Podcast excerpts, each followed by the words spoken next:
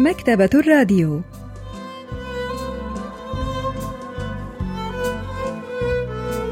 أهلا وسهلا بكم في حلقة جديدة من البرنامج الأسبوعي مكتبة الراديو الذي نستعرض من خلاله كتابا جديدا كل أسبوع.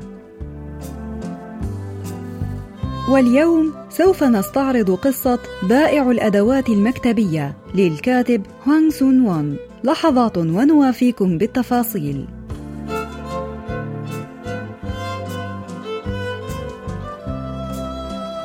نشرت قصة بائع الأدوات المكتبية للكاتب هوانغ سون وون عام 1955 وهي تدور حول السيد صا الذي عمل في بيع فرش الكتابة والحبر لمدة ثلاثة عقود. ورغم أنه كان يكسب عيشه من العمل كبائع للأدوات المكتبية كان قد درس فن الخط لأكثر من عشرين عاما في شبابه وكان بارعا في الرسم بالحبر.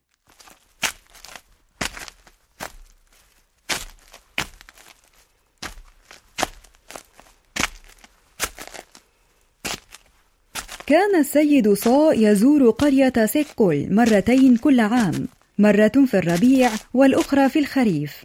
كانت القرية تقع على بعد مسافة كبيرة من مدينة أولجين، وكان عمدة القرية دائما يرحب بالسيد صا ترحيبا حارا كلما زار القرية.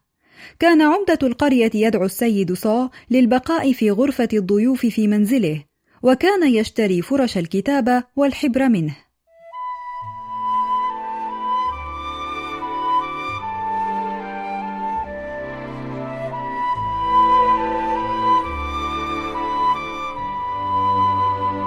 كان عمدة القرية يأمل أن يجعل ابنه أو حفيده يتعلمان فن الخط باستخدام أدوات الكتابة هذه، لكن مع فتح أبواب البلاد وتقبل الثقافة الغربية، بدأ إنشاء المدارس على الطراز الغربي بدلاً من حلقات الدراسة التقليدية.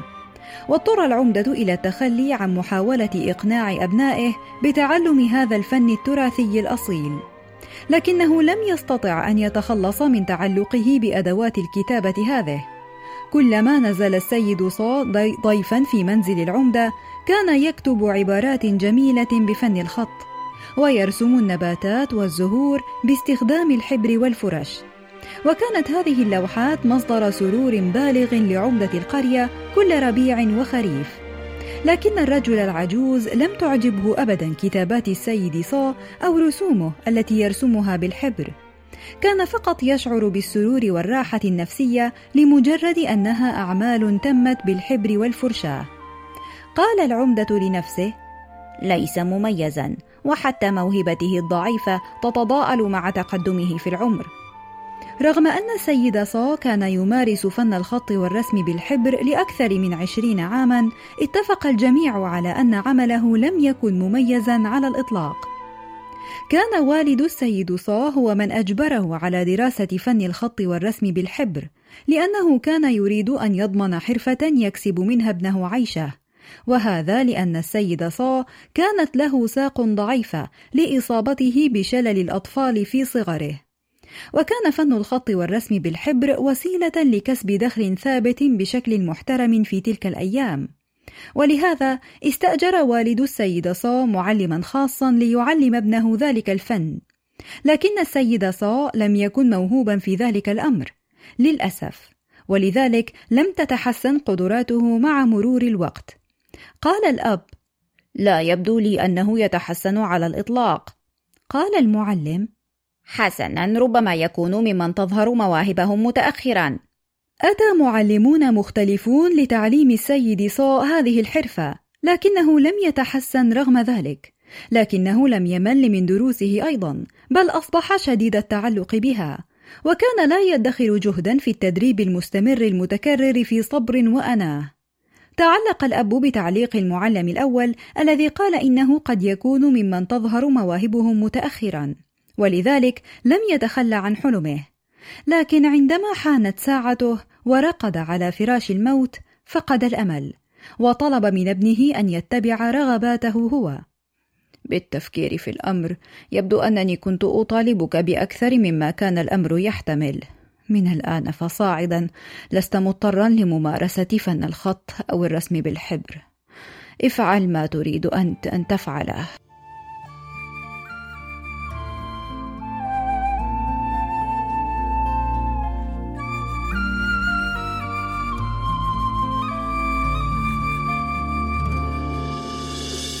تضاءلت ثروة الأسرة بعد وفاة الأب.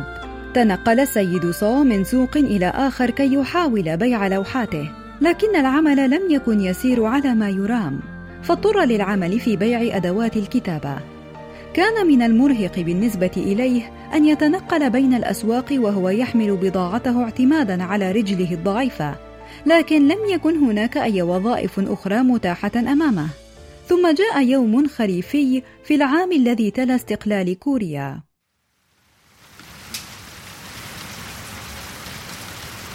وجد السيد صو نفسه في وسط عاصفة رعدية وهو في طريقه من كانن إلى جومونجين سارع بدخول منزل ليحتمي من المطر لكنه فوجئ بأن المنزل تسكنه امرأة في الستينات من عمرها تنتظر عودة ابنها من الحرب.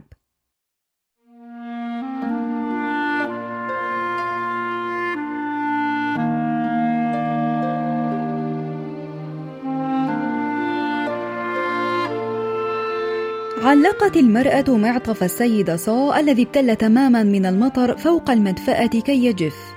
بعد تناول العشاء بدأت تحكي له عن ابنها.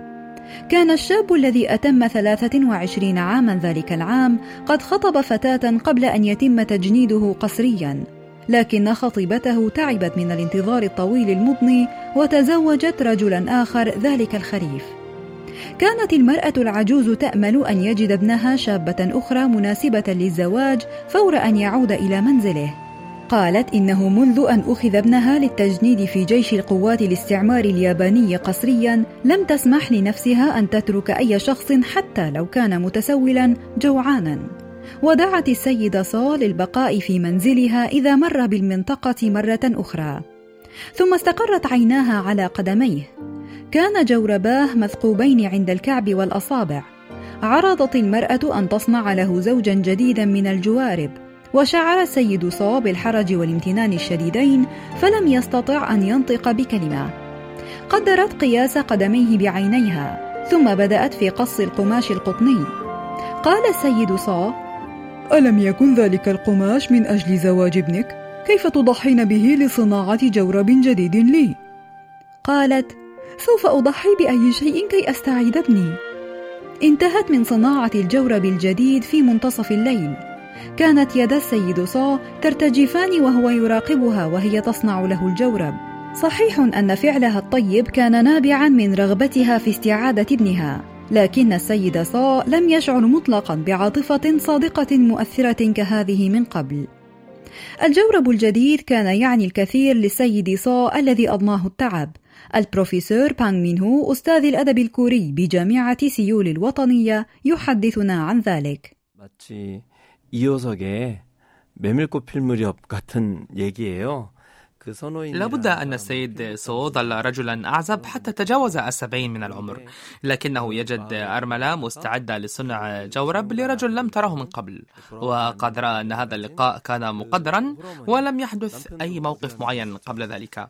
لكنه شعر بنوع من الحب. فكل شخص يشعر بالحب بشكل مختلف. ورأى أن الشعور الموصوف هنا هو الحب. في اليوم التالي عندما كان السيد صو يستعد للمغادرة رسم لوحة بالحبر لبراعم البرقوق وأهداها إليها.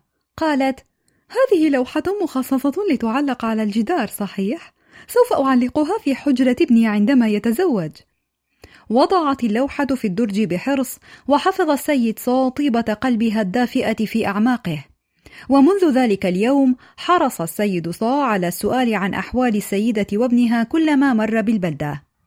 أخبره السكان أنها بخير، لكن ابنها لم يكن قد عاد من الحرب بعد. كان السيد صا يتمنى من أعماق قلبه أن يعود الشاب بخير وأن يتزوج، وأن تعلق لوحته على جدار حجرته. وأقسم لنفسه أنه سيرسم واحدة أفضل من أجله عندما تحين الفرصة. لكنه لم يزر بيتها ابدا لم يرد أن يبدو وكأنه يستغل ضيافتها وطيبة قلبها الناقدة الأدبية جون سو يونغ تحدثنا عن ذلك.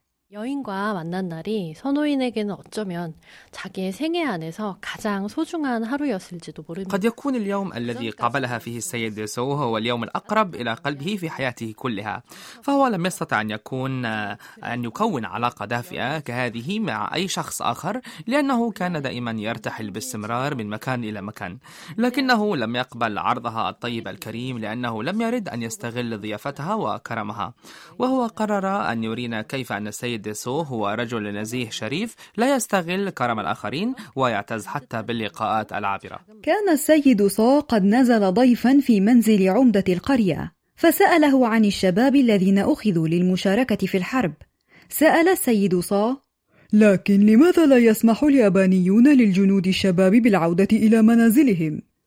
أجابه العمدة ماذا تعني؟ لقد أخذ شابان من هذه القرية عاد أحدهما بعد إعلان الاستقلال مباشرة والآخر عاد في الربيع التالي لذلك. علق السيد سو قائلا لا بد أنهما أرسلا إلى مكانين مختلفين. رد العمدة قائلا أظن ذلك. قال أحدهما إنه ذهب إلى كيوشو والآخر بالقرب من طوكيو. لقد أرسل الشباب إلى أماكن مختلفة. قال السيد سو لا بد إذن أن بعضهم لا يزال ينتظر فرصة كي يعود إلى البلاد. قال العمدة مستحيل كل من يستطيع العودة قد عاد بالفعل. لم يستطع السيد صو أن يواصل السؤال عن هؤلاء الذين لم يعودوا بعد لأنه كان يعرف الإجابة مسبقا وهي إجابة لم ترق له أبدا.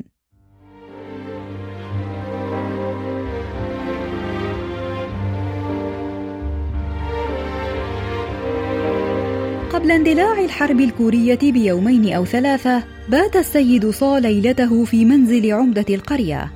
قال العمدة تبدو بحال سيئة. رد السيد صو لقد كنت مريضا. قال العمدة لهذا إذا تأخرت هذا العام. ابتاع العمدة فرشاة وحبر كعادته واستعد السيد صو لرسم لوحة بالحبر. شعر العمدة بالقلق على السيد صا فحاول إثناءه عن رسم لوحة له لكنه كان قد بدأ تجهيزاته بالفعل.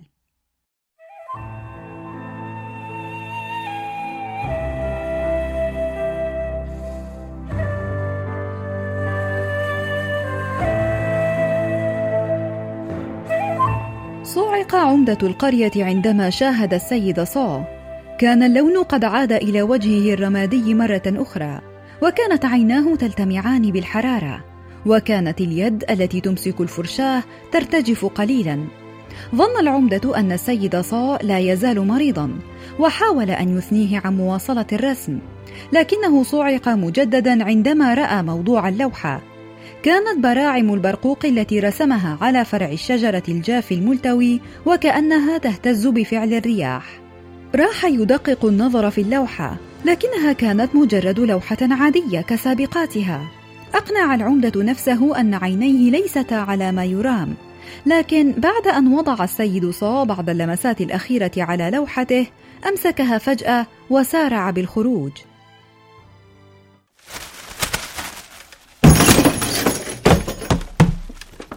هذا هو هذا هو ما كنت أحاول تحقيقه.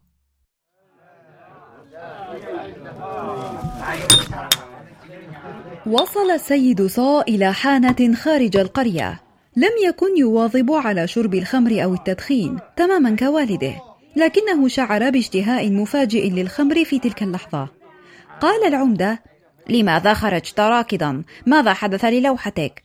قال السيد صا لقد مزقتها لم تكن جيدة سوف أرسم لك واحدة جديدة شعر السيد صا بالذنب لأنه كذب على عمدة القرية الذي يعرفه منذ قرابة ثلاثين عاما لكنه كان يرى أن اللوحة تحق لشخص آخر 마치 살아서 막 움직이는 듯 보이는 그 매화 그림이 선호인 자신을 닮아 있습니다. لوحة براعم البرقوق التي تكاد تنطق بالحياة تشبه السيد سو.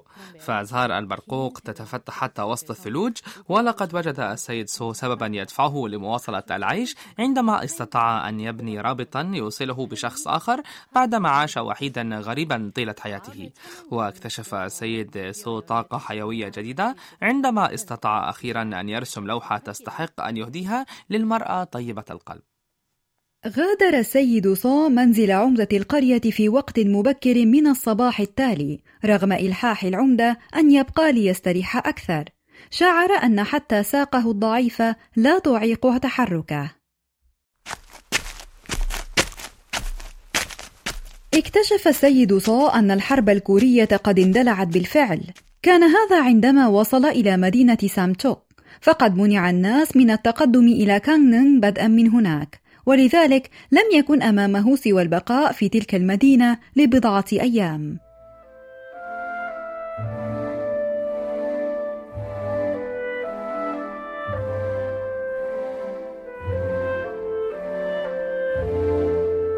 وفي اليوم الخامس قرر السيد صا أن يجرب الطريق مجددا.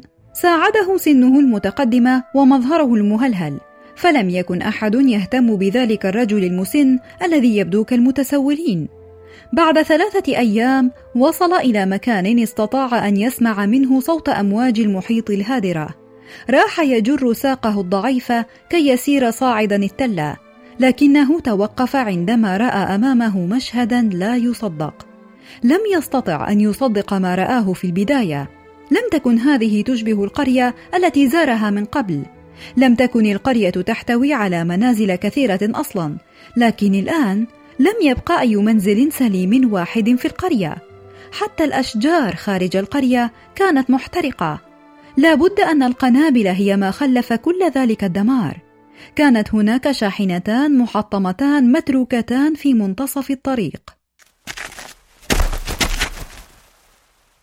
انهار السيد صاع على الأرض عندما استوعب المشهد المروع أمامه.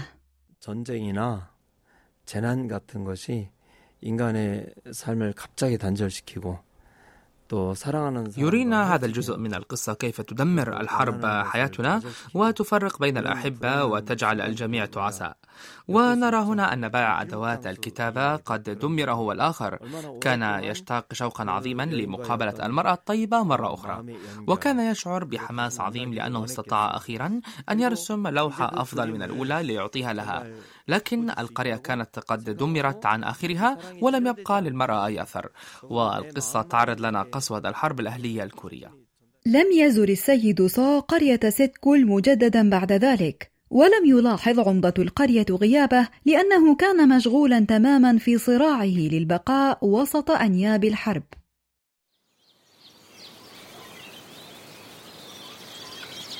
ثم جاء الربيع.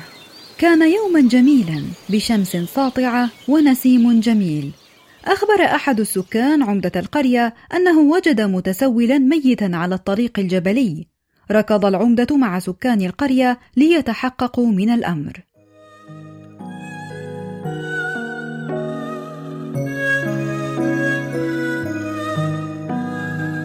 وجدوا المتسول الميت بالفعل لكن العمدة لاحظ أن حقيبة الرجل الميت بدت مألوفة. أدرك أنها حقيبة السيد صا أمر رجاله بفتح الحقيبة فوجد فيها فرش الكتابة والحبر الذي عجز السيد صا عن بيعه وشيء ما ملفوف بكل عناية في ورق أبيض.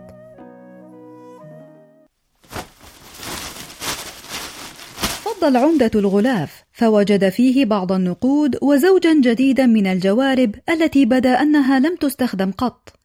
كما وجد ملحوظة قصيرة كتب فيها أنه يجب استخدام النقود لدفع تكاليف الجنازة وتوصية بأن يجعلوه يضع الجوارب اولا قبل لفه في الكفن. راح أحد القرويين يفتش زوج الجوارب الذي كان ألطف من أن يليق بمتسول عجوز. فوجد ورقة بداخل جورب من الجوربين لم تكن سوى لوحة براعم البرقوق التي حملها السيد صاء وركض خارجا من منزل العمدة قبل وقت طويل. لكن ما معنى موت السيد صاء في هذه الظروف القاسية ومحتويات حقيبته؟ الناقدة الأدبية جون سو يونغ تحدثنا عن ذلك. 선호이는 여인이 만들어준 그 버선을 끝내 신지 못했습니다. 아마도 걸작을 그려서 لم يستطع السيد سو أن يستخدم الجوارب التي صنعتها له المرأة الطيبة لابد أنه كان يرى أنه يجب أن يرسم لها لوحة بديعة أولا بدلا من تلك التي رسمها على عجل قبل أن يستحق الجوارب لها لكن لم يستطع أن يحقق هذه الأمنية لأنه مات قبل أن يجدها وهكذا مات السيد سو وحيدا تماما مثل فرش الكتابة والحبر غير المرغوب فيه التي كان يريد بيعها أو برعم البرقوق الذي يزهر وسط الثلوج في الشتاء. وأراد الكاتب أن يصور حياة الناس العاديين الذين يتمسكون بإنسانيتهم حتى آخر لحظة رغم الظروف القاسية والواقع المؤلم والحرب المأساوية التي تحرم الناس حتى من أبسط الأشياء.